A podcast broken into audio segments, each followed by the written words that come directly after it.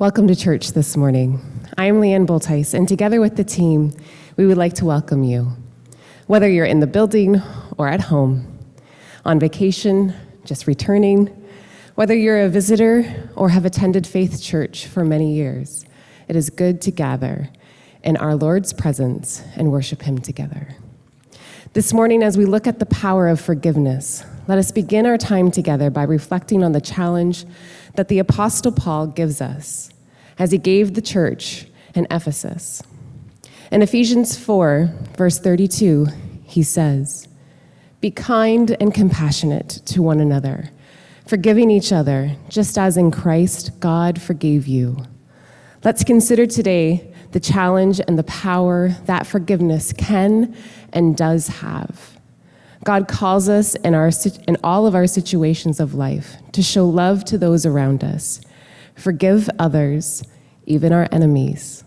Let's raise those trials to Him and begin with praising our King with the song, Raise a Hallelujah. Please rise.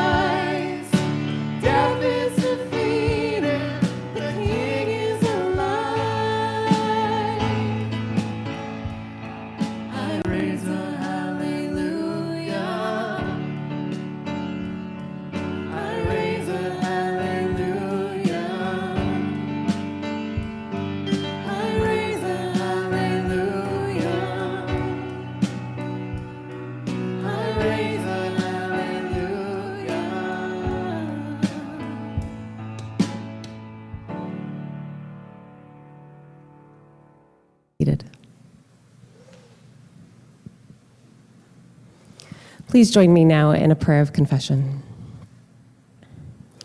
Dear Lord, we ask that you forgive us our sins. We recognize that we make mistakes, and we know that you forgive us when we ask. We also ask that you help us to cope with the emotions that we experience as a result of our wrongdoings. Please guide us, sustain us, and help heal us from the pain and the shame that we may experience. Help us to remember that we are children of God and you forgive us completely. Lord, please help us to remember the power of forgiveness and help us to have the courage to extend this to others. We know what it means to forgive, but the pain sometimes makes it too difficult to forget, and at moments, even to forgive. Please help us to move past what was said and done by filling our hearts with forgiveness for others. Help us to show your love to those around us in all situations. Lord, we know that we are sinners. Please show us how to become more like you. Please help us to watch our words and actions and guard us against future mistakes and errors. Thank you for sending your son, Jesus, to die for our sins. And thank you for your forgiveness. In the name of your son, Jesus, we pray. Amen.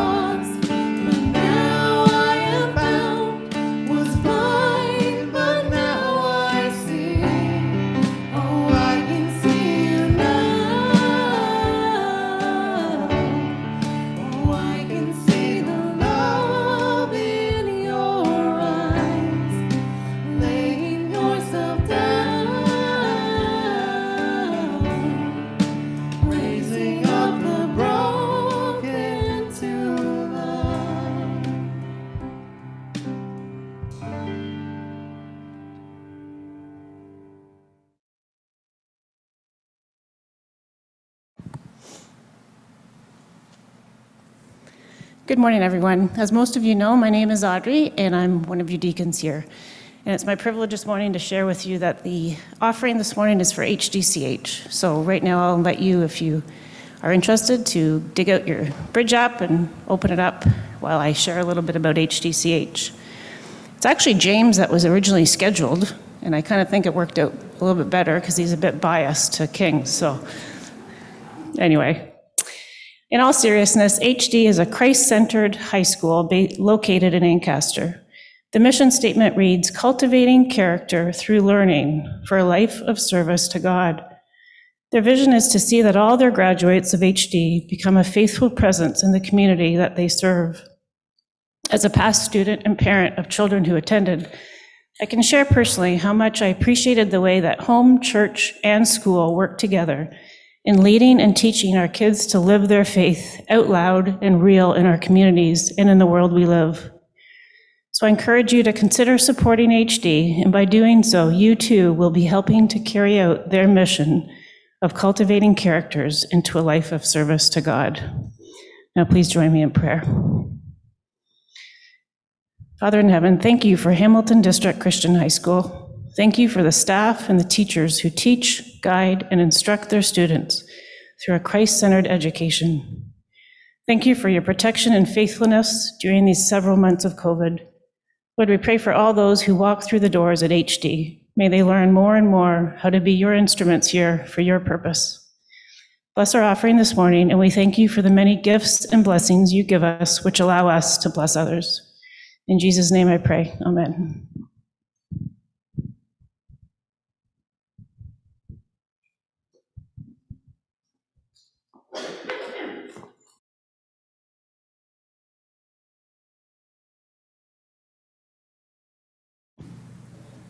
Good morning. My name is Margaret Donato, and I'm one of the elders here at Faith. Before I lead you in prayer, I'd like to share a few announcements. First of all, they're having a great event, Praise in the Parking Lot, next Sunday.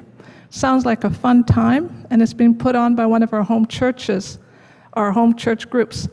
Bring your instruments, and for more details, check out the church email or contact Marion Lensink or Marge Clute. Peter German, we've been praying for him for the last few weeks. He's settled well at the Regional Rehabilitation Center in Hamilton, and he's working hard with three physio sessions each day. This week, Inga saw uh, Peter walking with the assistance of two therapists and a machine. We praise God for every step of recovery and continue to pray for miraculous results, as well as perseverance and hope.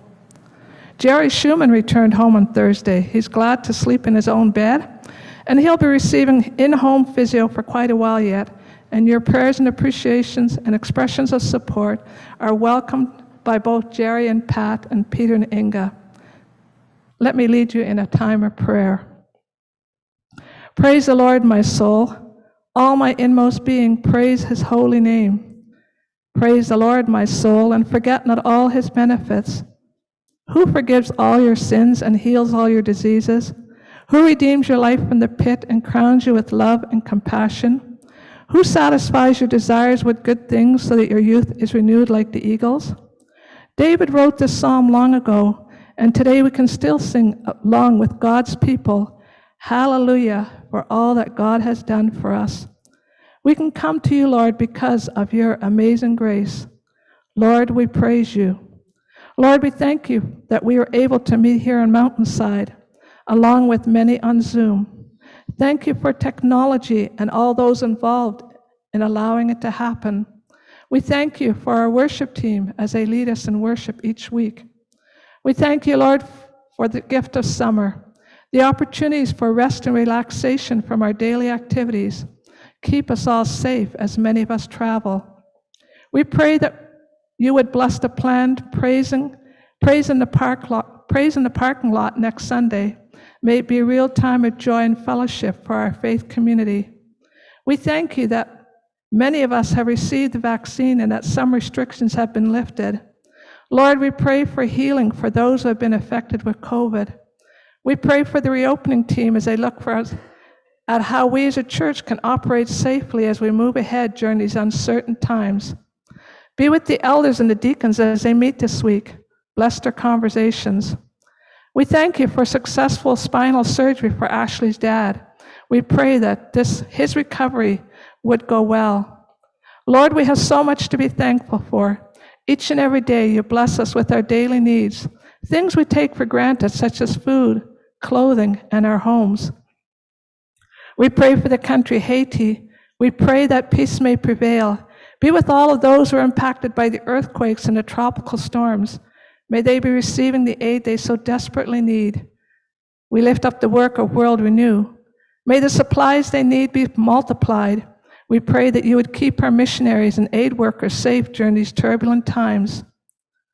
We cry out for the country of Afghanistan. We pray for justice and peace.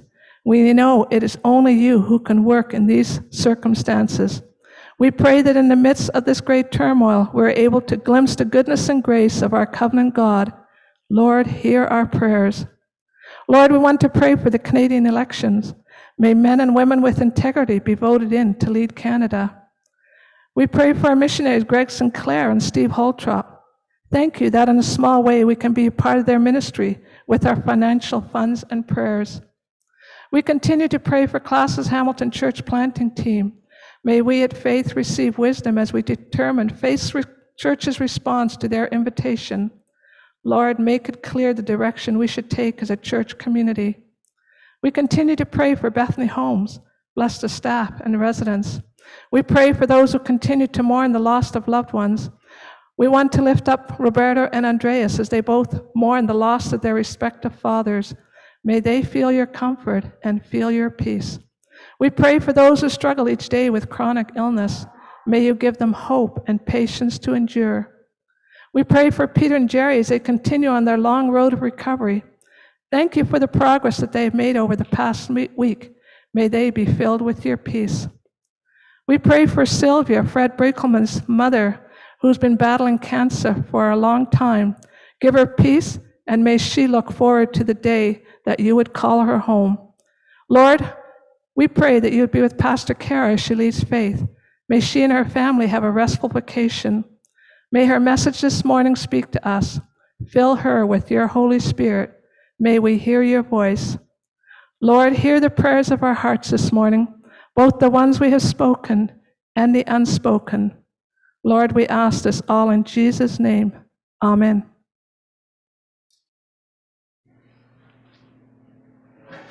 Thanks, Margaret and Audrey and Leanne. It is good to be with you again this morning. And before I embark on two weeks of vacation with my family, it is a privilege to once again talk about a time to weep. Kids, if you are watching at home, there's a couple of you here in the building. I have a question for you this morning. We're going to read a story about Joseph, a short story about Joseph this morning. And he cries in this story so much that the whole household can hear him. And they're so surprised or taken aback by it that they go and tell the Pharaoh in his palace that Joseph was crying loudly.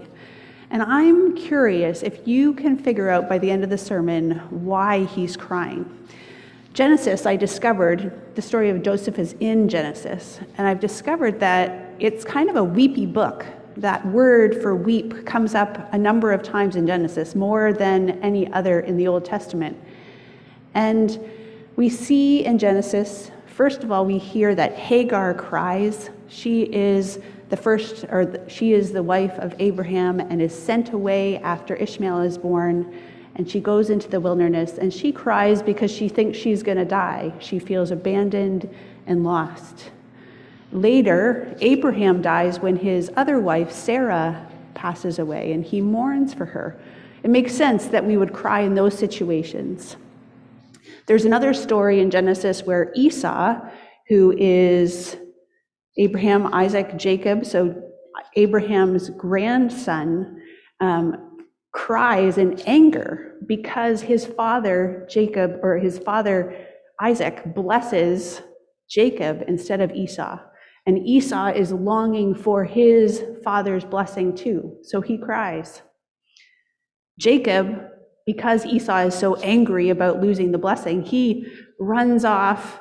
And when he gets to a far off land, he cries when he sees his relative Rachel. I think he's just so relieved that he has made it there in safety and he sees someone he knows that is familiar to him, at least in name and face.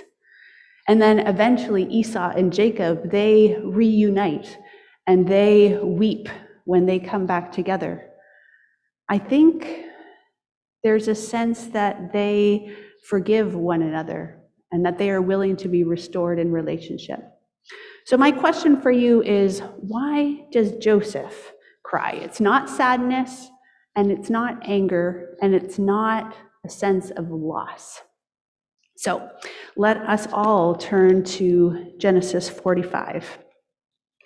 This is the middle of the story of Joseph. It starts in chapter 37, and we'll, we'll do a bit of backfill after I read this passage. But let's read the first 15 verses of Genesis 45. Then, he's in conversation with his brothers, Joseph is. Then Joseph could no longer control himself before all his attendants, and he cried out, Have everyone leave my presence. So there was no one with Joseph when he made himself known to his brothers. And he wept so loudly. The, the Egyptians in his house heard him, and Pharaoh's household in the palace heard about it. Joseph said to my brothers, his brothers, I am Joseph. Is my father still living? But his brothers were not able to answer him because they were terrified at his presence. Then Joseph said to his brothers, Come, come close to me. When they had done so, he said, I am your brother Joseph, the one you sold into Egypt. And now, do not be distressed, and do not be angry with yourselves for selling me here, because it was to save lives that God sent me ahead of you. For two years now, there has been famine in this land, and for the next five years, there will be no plowing and reaping.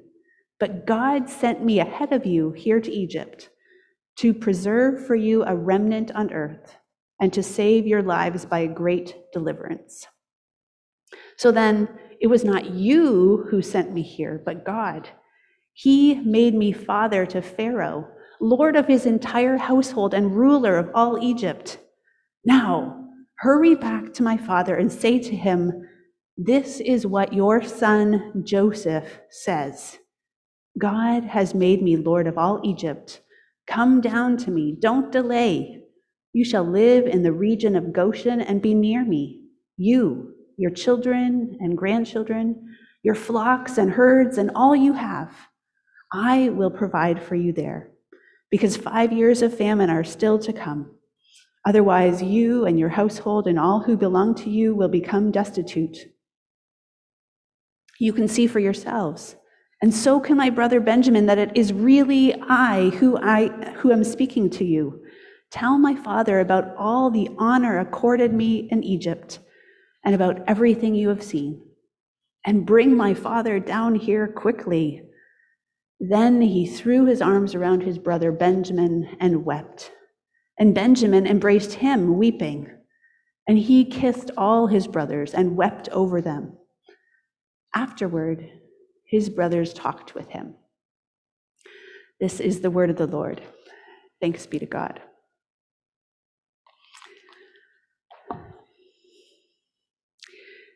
This is an artwork called Swan's Revenge by G. Shelf, G. Chef. I don't know anything about it. I found it online. But I feel like it communicates well what I think of, the uh, feelings that I think of when I hear the word revenge. When I think of the story of Joseph and Jacob and all his sons, I think of revenge. I think of the fact that they are burdened, they are heavy by the desire for revenge. So we start back in Genesis 37. Jacob, you may remember, has two wives, Leah and Rachel. She, he loves Rachel more than Leah. Leah gives him more sons than Rachel does.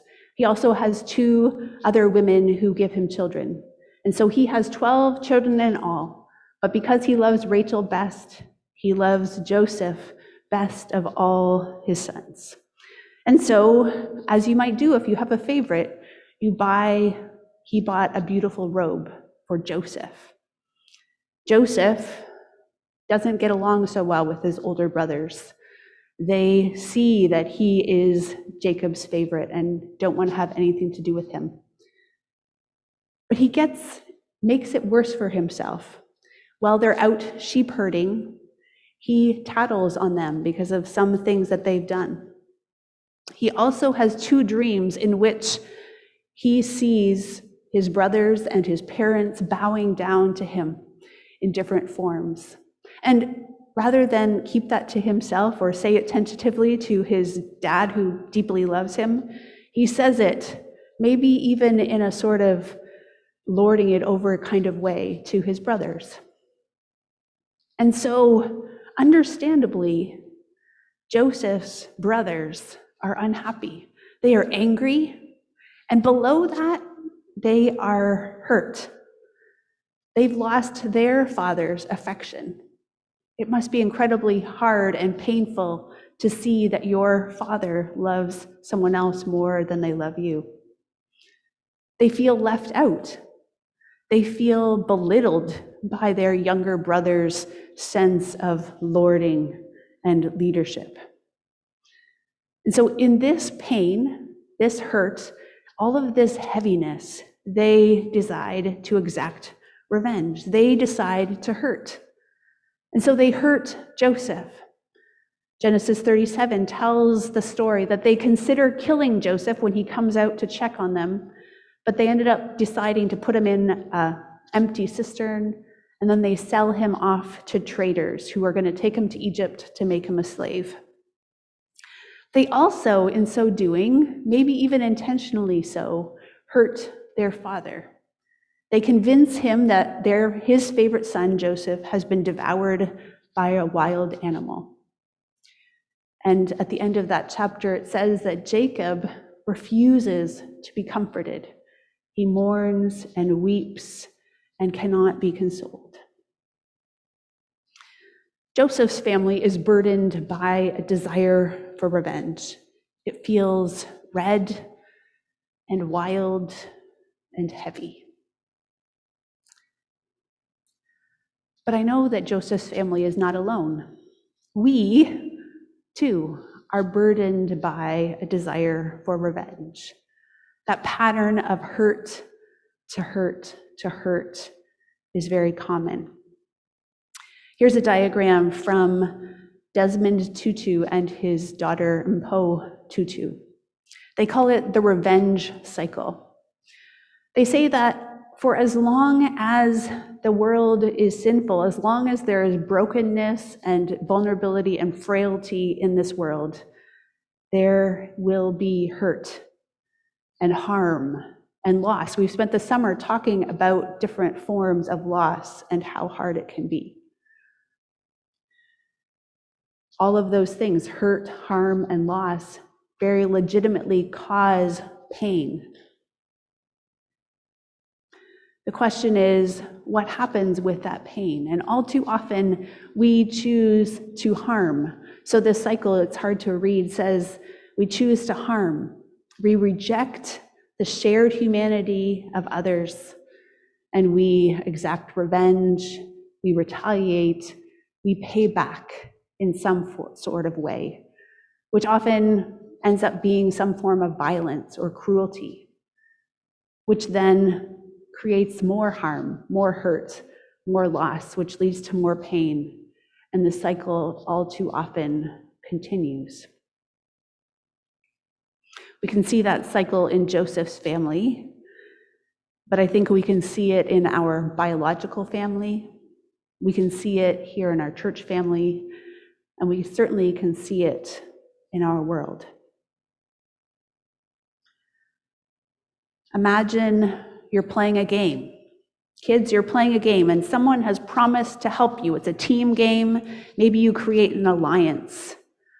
But instead of working together with your teammate, with you, they go off and help the other team. Maybe they tell a secret that you were hoping to keep. And what is the first thing you want to do? You want to punch them or run after them and hurt them in some way. Or maybe if you're feeling a little bit more held back, you go to your mom or your sibling or your friend and you say, Can you believe what so and so did? They were supposed to be my friend. Maybe you even spread something that's not quite true about them. They're the worst person in the world. Jack Kornfield, a researcher on forgiveness, tells of a woman whose son is killed by another young boy simply because that boy wanted to get into a gang. And so, to get into the gang, he had to shoot someone he didn't know. He does it, and he's convicted. And that woman stands up at the trial and says, right into the eyes of the boy who's been convicted, I'm going to kill you. And I think there's a part of us, every one of us here listening, that can identify with that woman. That is the natural response to doing, being harmed. I went to Haiti a few years ago, so I certainly am watching the news of Haiti closely. We see lots of gangs who are trying to prevent people from traveling safety. They're trying to prevent people from getting food. But I know, I've seen the conditions there. I know that those are gangs who have experienced hurt and loss and harm themselves. It is what they grew up with. And all too often, that is all they can see. I think that in our churches and our families, this revenge cycle may be a little more hidden. We've learned that it's not okay to say so and so is the worst person in the world. But I think it's still true that we harbor resentment.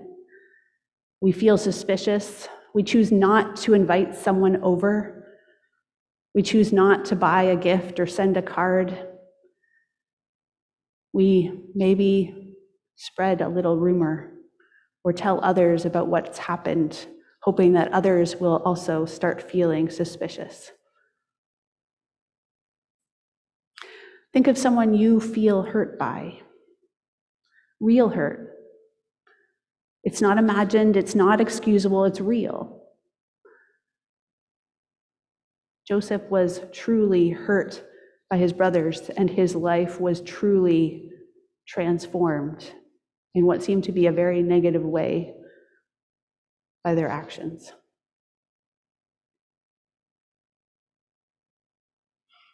I wonder if it feels as red and ugly and heavy as this piece of art.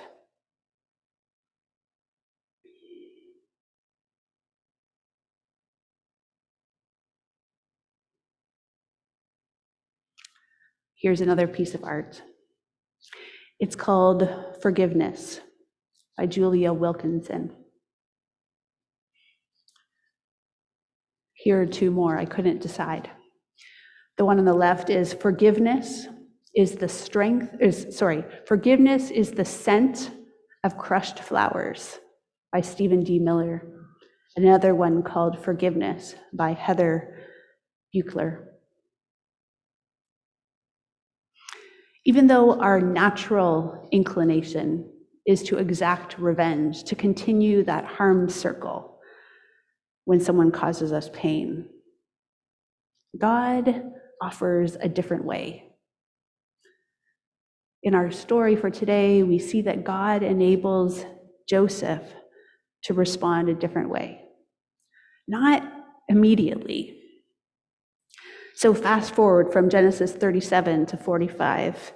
Joseph is sold by his brothers, and a lot has happened. He's sold in the end to Potiphar, the chief of the guards in Egypt, and he has risen to power.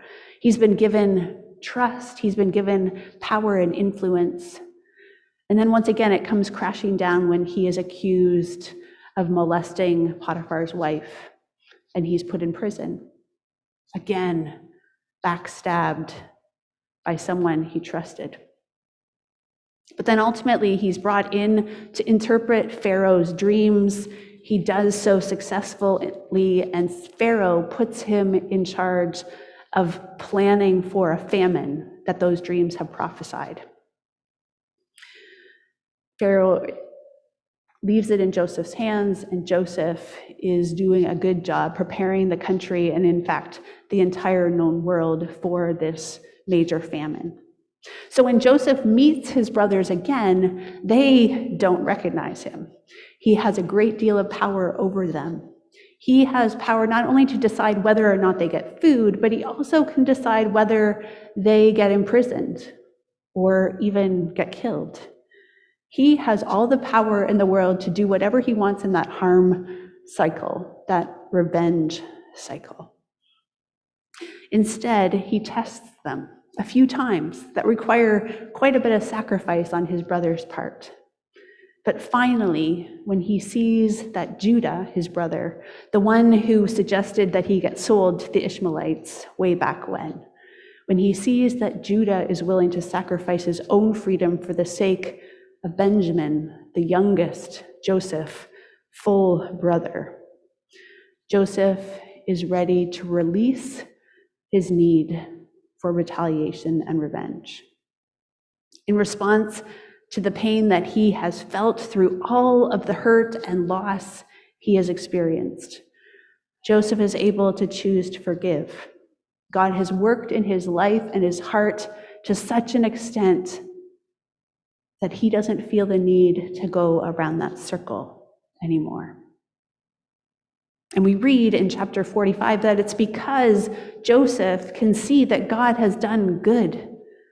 Joseph can see that God has transformed his life, has planned his life in such a way that Joseph's hurt has turned to help, not only for himself, not only for Egypt, but for his family back in Canaan and for the world. And so, why does Joseph weep so loudly? My best answer is that he weeps in freedom. He is able to allow that heavy burden, that ugly red need for harm, to be released. He is able to give it up and he just feels this sense of release that he has never experienced before. Joseph weeps in the freedom that forgiveness offers him.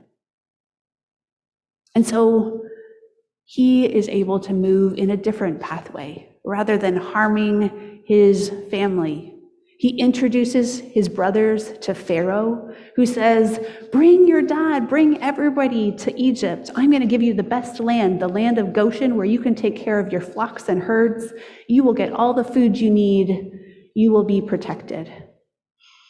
And so Jacob, Joseph's father, comes to Egypt. He is reunited with his son, and they, as a family, can live in peace until Jacob dies. The interesting thing about this story is that Jacob's brothers aren't quite sure that this is for real. When Jacob dies, the brothers are again worried. Is this now the time that Joseph will take revenge?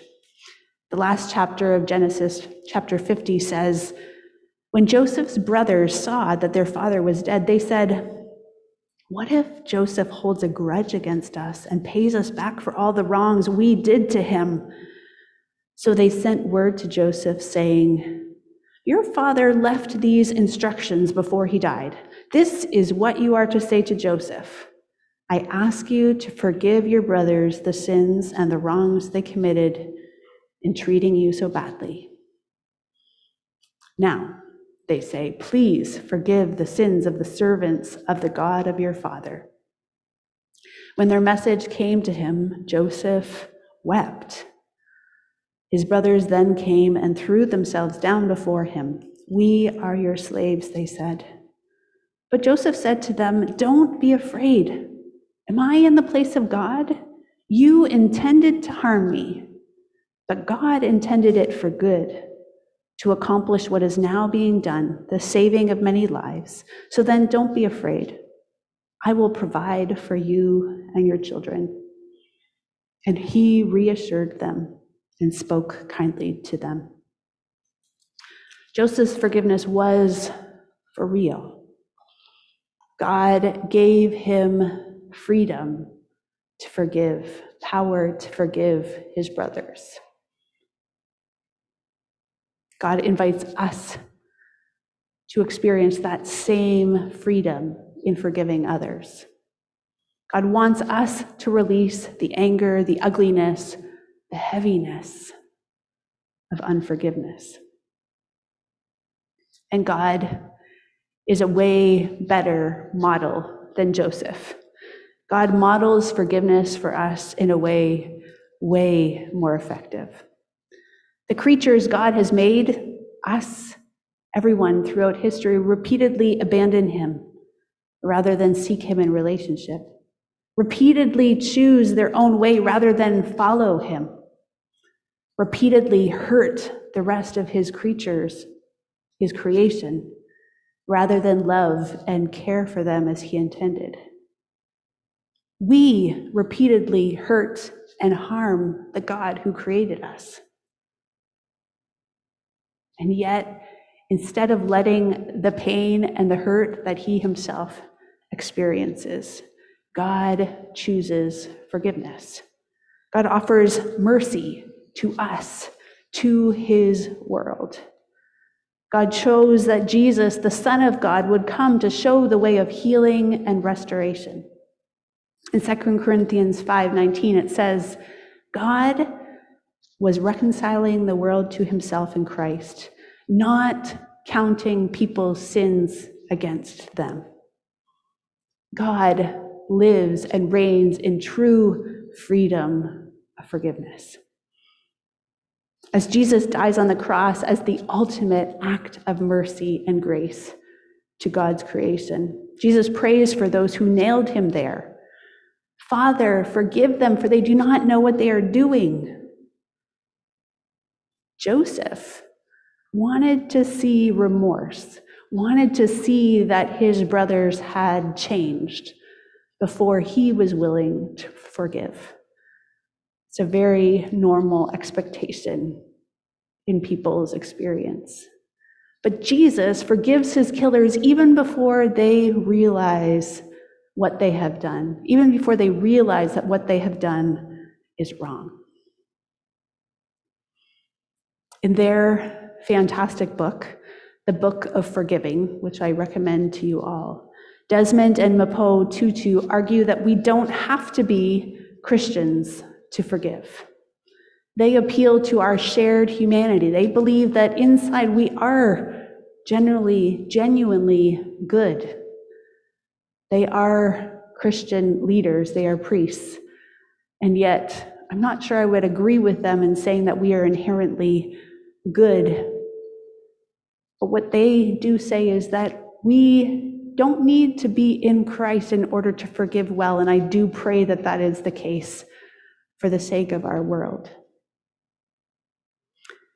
But as forgiven people, as people who are in Christ, who have experienced being lost and being found, we have the best reason to forgive, to experience the freedom of forgiveness. Last week, we were reminded of our brokenness and of God's willingness to lift up all who were bowed down. God draws near to us, God forgives us. So, Jesus' parable in Matthew 18 expresses it so well. He tells of a servant who is forgiven a huge debt he could never repay. This forgiven servant has the opportunity to forgive a tiny little debt. He doesn't. and ends up being imprisoned. Since we have been forgiven a huge debt, God invites us to forgive the debts of those who hurt and harm us. This isn't easy. What strikes me about forgiveness is that none of us as Christians would say that we don't know that we need to forgive. But when I look in the Bible, I see more models of forgiveness than explanations and explorations of how to do it. That's why I love the book of forgiving. And I wish I could talk to you for another half hour to give you more details about what they offer in the book of forgiving. But let, let me give you just a little taste. The tutus describe the freedom that is brought through the work of forgiveness as a fourfold path. So you notice now that this is the full diagram. They say, yes, there is hurt, there is harm, there is loss, which causes pain. But anytime we experience pain, we have the option, and in Jesus Christ, we have the call and the invitation to choose whether to harm and to continue along the revenge cycle or whether to work toward healing, working the fourfold path of forgiveness. Here, Desmond and Mpho Tutu. This fourfold path goes like this Tell the story, name the hurt, grant forgiveness, and then renew or release relationship. What I love about this path, which has become influential around the world, I would say, is that it spends half the time acknowledging how big and painful and massive and damaging the harm is. In their book, The Book of Forgiving, they tell stories of murder, they tell stories of dismemberment. Desmond Tutu was involved in the Truth and Reconciliation Commission in South Africa. He heard horrific stories. Mpho tells a story of her um, her kitchen helper, her housekeeper, murdered right in her daughter's bedroom. They know the pain that can happen in the world. And so forgiving begins with telling the story of what happened, just talking truthfully about what it was. Probably not immediately to the person who hurt you, maybe first of all to a trusted person or a family member, maybe eventually to the person who hurt you. The second step is to name the hurt, to express the emotions that that pain caused. Anger, loss, guilt, vulnerability, all the things of hurt and loss. And it's only then, after those first two steps of acknowledging the damage, that they say, you can grant forgiveness. Whether or not the person is remorseful or not, whether or not you can even speak to the person anymore. It is a decision to focus on the humanity of the other person. And it is in that sense of empathy that forgiveness becomes a decision that we practice every day. The fourth step is renewing or releasing the relationship. The person who hurt you, you may not have the option to be in relationship with them anymore. Maybe you don't want to, but you recognize that in some way your stories have become joined. But it's important in that step to ask for what you need from the person who hurt you. Don't allow yourself to be a victim again.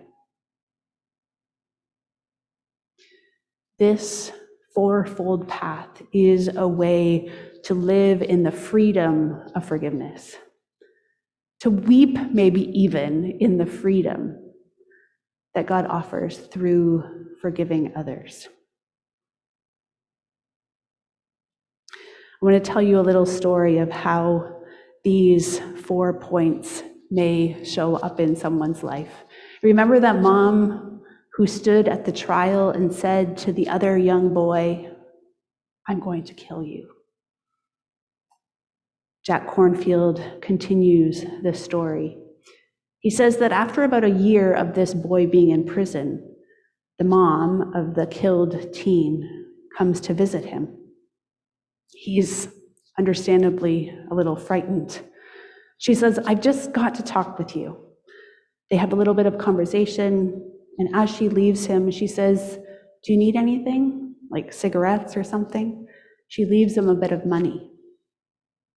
She starts to visit him. She goes every few months, and over the course of three or four years, she starts visiting him more and more frequently, talking to him. When he's about 17 or 18, he's about ready to get out of prison. And she asks, What are you going to do? He says, I have no idea. I have no family. I have nothing. She says, Well, I've got a friend who has a little factory. Maybe I can help you get a job. So she arranges that with the parole officer. Then she asks the boy, Where are you going to stay? And he says, I, I don't know. Well, she says, I have a spare room where you can stay with me. So he comes and stays in the spare room, takes the job, and after about six months, she says, I really need to talk with you. Come into the living room. She looks up at him and says, Remember that day in court when you were convicted of murdering my son? And I stood at you and I looked at you. You had killed him for no reason at all, just to get into a gang. And I said, I'm going to kill you. Yes, ma'am, I'll never forget that day, he says. And she looks back and says, Well, I have. You see, I didn't want a boy who could kill in cold blood like that to continue to exist in this world. So I set about visiting you, bringing you presents, bringing you things, taking care of you. And now I let you come into my house and got you a job and a place to live because I don't have anybody anymore. My son is gone. And he was the only person I was living with. I set about changing you, and you're not that same person anymore. But I don't have anybody. And I want to know if you'd stay here. I'm in need of a son. And I want to know if I can adopt you. Jack Kornfield relates this story, which he heard on the train as he traveled from Washington to Philadelphia. And he says, The boy said yes. And she did adopt him.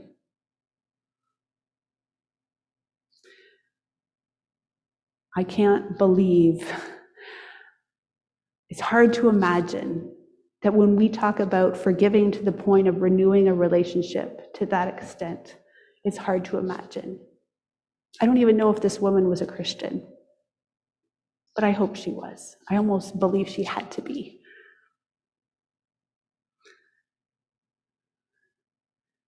God sees the hurt, the harm, the pain that you've experienced from other people. And He invites you to release it and live weeping in freedom. Let's pray.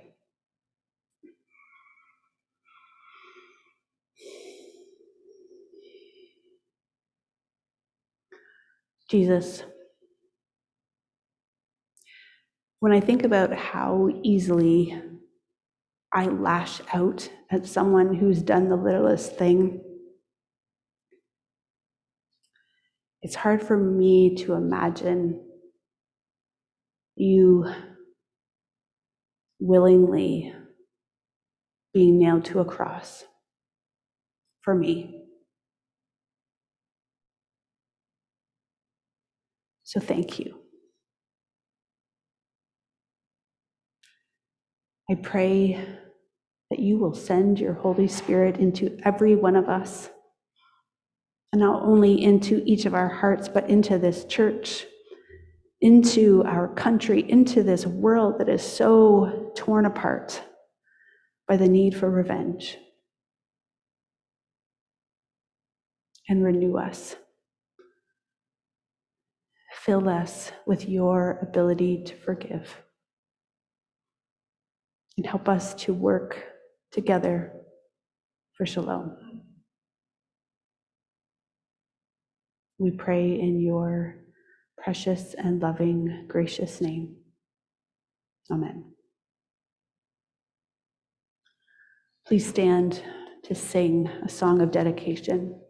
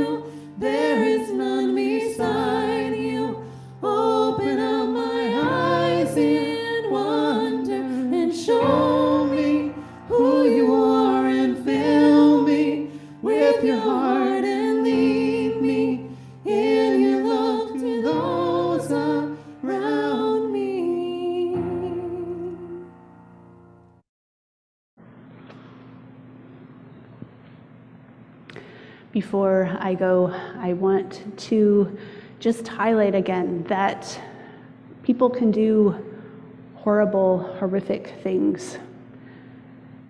We can even do horrible, horrific things to ourselves, and sometimes the person we need to forgive most is ourselves. If you need someone to talk to, to just to start telling the story or identifying the hurt that you are experiencing, I am a safe person. I'm glad to listen to your story and help you start to process. We also pay for counseling for anyone in our congregation to get free counseling through Shalem uh, Christian Counseling. And that information is in our uh, weekly e news. So I am going on vacation, but I would be glad to meet with you after uh, when I'm back if that would be of service to you. That, I wish you God's blessing and send you with his peace. The Lord bless you and keep you. The Lord make his face shine upon you and be gracious to you. The Lord turn his face toward you and give you peace. Amen.